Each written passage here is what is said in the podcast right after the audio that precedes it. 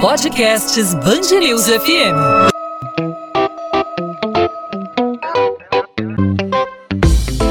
Dois às 20, com Maurício Bastos e Luana Bernardes.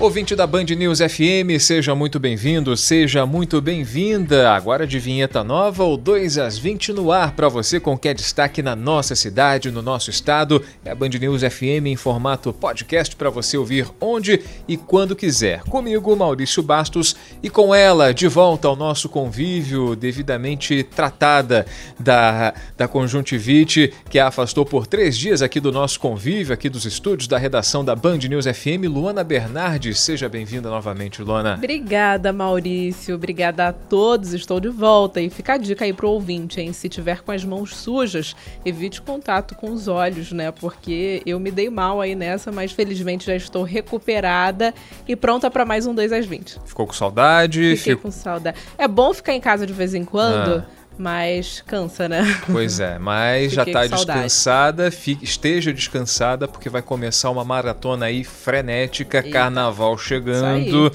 E esse é um dos assuntos que vamos tratar nessa edição do podcast 2 às 20. Tem material exclusivo aqui na Band News FM. A gente vai conferir agora com vinheta nova e tudo. 2 às 20.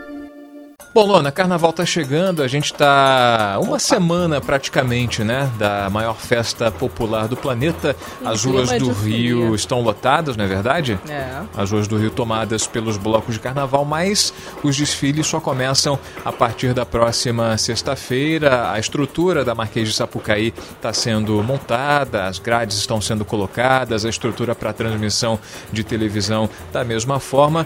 Só que o mais importante, o público, o público público que faz parte desse espetáculo, o público que é, é a razão de existir é, das escolas de samba. Como é que esse público está sendo tratado? Como é que esse público vai ser recebido? O Michael Veríssimo, repórter da Band News FM, fez um trabalho de apuração e ao longo da nossa programação a gente tem divulgado as informações que o Michael trouxe a respeito da capacidade do sambódromo, da capacidade da passarela do samba de receber esse público. Parece que não está da maneira mais adequada, né, Luana? É isso aí, o Michael Veríssimo trouxe essa informação nesta quinta-feira durante a programação da Band News FM. Ele que foi informado através de uma fonte sobre esse problema na arquibancada que pode gerar preocupação.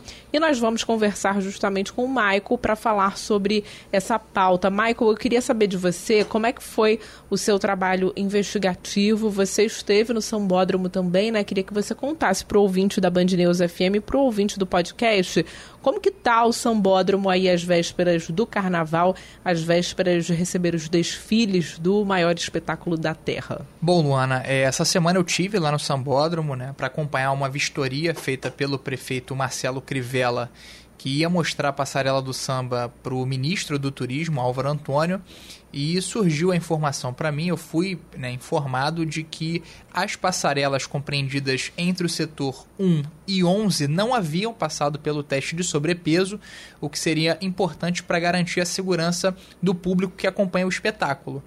É, então, durante essa vistoria, eu cheguei a conversar rapidamente com o secretário de Infraestrutura aqui do Rio de Janeiro, Sebastião Bruno, que me disse que as obras foram é, todas feitas dentro das normas técnicas, que seguiu todo o cronograma exigido ali pelo Corpo de Bombeiros e também é, o que foi pedido pelo Ministério Público. Tá tudo correto, a gente fez é, exatamente o projeto do bombeiro, tudo ok, dentro da, da norma, dentro do, do solicitado. Ok, de posse dessa informação, eu fui correndo atrás é, de outras informações que me garantissem é, aferir né, essa, essa informação inicial que eu havia recebido com relação às condições da arquibancada.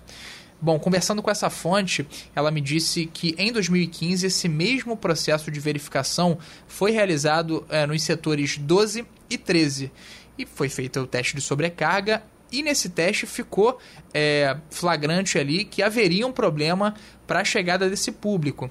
Então, para sanar esse problema, eles colocaram umas vigas de aproximadamente 3 metros de comprimento nessas estruturas e injetaram concreto. Bem, por conta da chegada do carnaval, como o Maurício disse, é, a prefeitura desde o fim do ano passado está correndo com essas obras para poder entregar é, a festa que começa já no dia 21 com o desfile da Série A. Ah, esse teste não teria sido realizado.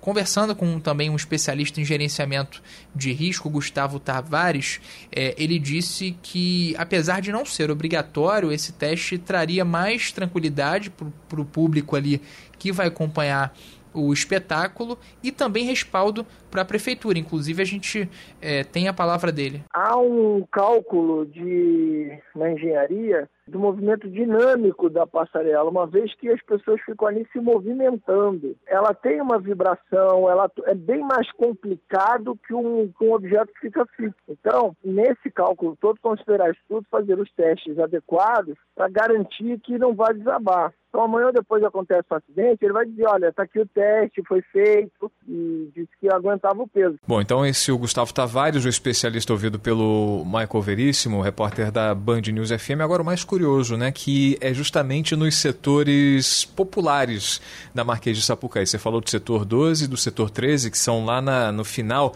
da passarela do samba, no final da, da Marquês de Sapucaí, é a parte que mais recebe público, que o público fica de pé, onde o público realmente pula, leva instrumento musical, leva bandeiras, etc., é, leva é, o isopor, os vendedores circulam lá com, com suas caixas vendendo suas coisas, enfim, deve haver um cuidado maior nesse sentido, né? Não, com certeza, até porque é, o público não fica parado assistindo ao carnaval, né? Ele se movimenta, ele tá pulando, ele tá é, feliz ali participando da festa, então é o. Ele chama de. Até o especialista, o Gustavo, ele chama de peso dinâmico isso, porque há uma variação de peso e esse teste traria essa segurança maior para a Prefeitura do Rio de Janeiro. A gente chegou a procurar o Conselho Regional de Engenharia para poder entender um pouco como é que funcionaria esse teste, por que, que de fato ele não foi feito, se o CREA vai realizar alguma inspeção na avenida nesse sentido, mas a gente não teve é, nenhum retorno quanto a isso. É, então, Michael, a prefeitura não deu nenhum posicionamento sobre essa denúncia. Por que, que não foi feito esse teste? Se é um teste muito é, absurdo para a realidade do Rio de Janeiro ou não? Esse teste é um teste barato, dá para fazer? Ou porque não tem tempo? A gente sabe que o Sambódromo passou passou por obras é, que ficaram um pouco em cima da hora, né? Um pouco antes do, do carnaval e a prefeitura não, não responde por que, que esse teste não foi feito, por que, que não realiza esse tipo de teste? É, Luana, a prefeitura não responde, só disse que as obras foram feitas é, dentro de todas as normas vigentes da engenharia, que foram acompanhadas, mas diretamente sobre a realização desse teste, é, que na opinião do especialista ouvido aqui pela Band News FM é importante, a, o município do Rio de Janeiro não responde, não, não se pronuncia. Só queria que você trouxesse, Michael, um relato sobre como que tá a passarela do samba hoje. Você esteve lá nesta quinta-feira, né? Passou por lá alguns outros dias também acompanhando as pautas, as agendas aí dos políticos. Como é que tá a passarela do samba hoje? É, você reparou em algum dano, alguma estrutura precária na, na passarela do samba? Você ainda observa, por exemplo, algum canteiro de obra nessa, nessa reforma, nessa manutenção? Bom, ainda tem ainda muitos funcionários da prefeitura trabalhando especialmente nas arquibancadas, na avenida ali propriamente dita, né, fazendo a pintura, a colocação de luz também por parte da Rio Luz, trocando né, os refletores. E uma coisa que cabe é, esclarecimento é que a parte de camarotes não cabe ao poder público, e sim, é, esses camarotes eles pertencem a empresas, enfim, a iniciativa privada, e é a parte que talvez esteja é, ainda em uma fase inicial, intermediária de obras. É, as pessoas ainda estão fazendo algumas montagens de equipamentos, mexendo em teto, em instalações elétricas e estruturais, mas de uma maneira geral, o sambódromo parece que está pronto para festa. Já está pintadinho, você não consegue perceber nenhuma viga aparente, coisa que era comum até o ano passado é, a, a, a, estrutura do sambódromo ela já aparenta uma melhora para o que foi é, a festa do ano passado. Perfeito, Michael. Então a gente vai continuar acompanhando o andamento. Temos aí uma semana para o início do carnaval e todos os fulhões, quem vai frequentar a Sapucaí, quem vai trabalhar na Sapucaí, quer saber se vai ter condições de desfile, se tudo vai ser entregue no prazo correto e se a Marquês de Sapucaí vai estar é, prontinha a tempo do maior espetáculo da Terra para que todos possamos admirar o trabalho das escolas de samba. Né, Luana? E a Band News FM deseja a todos um ótimo carnaval, claro, em segurança e com a cobertura completa aqui em 90.3 de todos os desfiles, né, Maurício? É isso aí. Michael Veríssimo, obrigado pela participação aqui com a gente no podcast 2 às 20. As portas do estúdio estão abertas, hein, Michael? Obrigado, Maurício. Foi ótimo participar aqui do podcast. Eu vou cobrar porque eu quero voltar mais vezes, hein? Tá certo, tá combinado. Um abraço. 2 às 20.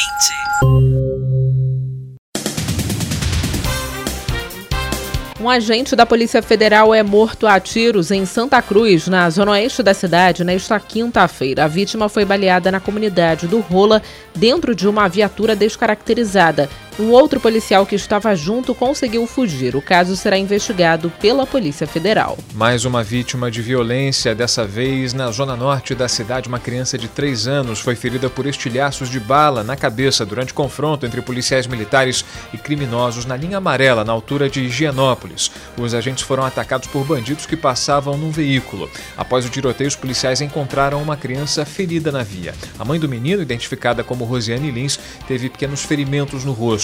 A criança passou por cirurgia no Hospital Federal de Bom Sucesso e permanece internada em observação. A mãe já recebeu alta. E agora a gente fala sobre os transtornos da chuva na região serrana. Moradores do bairro Floresta, em Petrópolis, ainda não sabem quando podem voltar para as casas interditadas pela Defesa Civil devido aos riscos de deslizamentos. A quinta-feira foi de retirada de pertences dos imóveis que apresentam riscos de desmoronar. Na quarta, o segurança William de Moraes, de 34 anos, morreu depois que a casa onde morava com a família foi atingida por um deslizamento de terra. Os próprios vizinhos realizaram os primeiros resgates, como a dona de casa, Ângela Pessoa. Eu, eu achei que fosse para botar no, no, muro ali, né, para não cair mais terra, mas aí não, era para levar o corpo dele. A gente se sente assim, impotente, sabe? Querendo para ajudar melhor, querendo a gente pegamos ferramenta, pegamos enxada, pegamos cavadeira, pegamos serra, serrinha para serrar os ferros.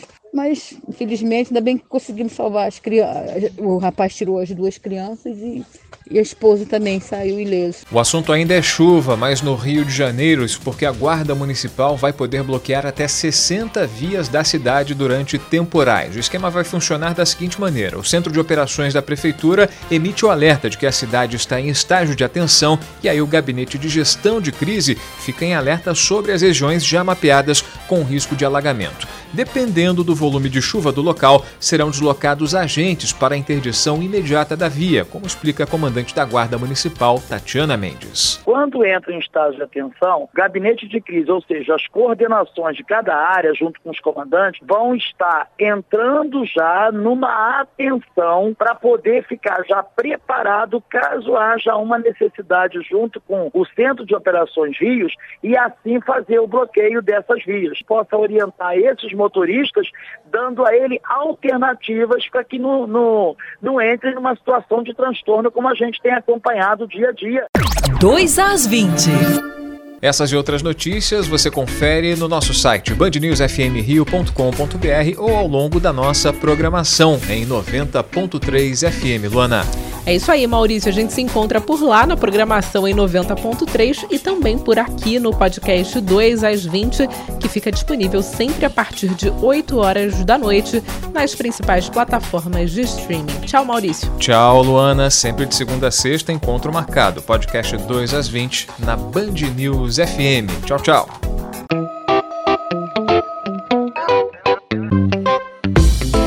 Dois às 20, com Maurício Bastos e Luana Bernardes.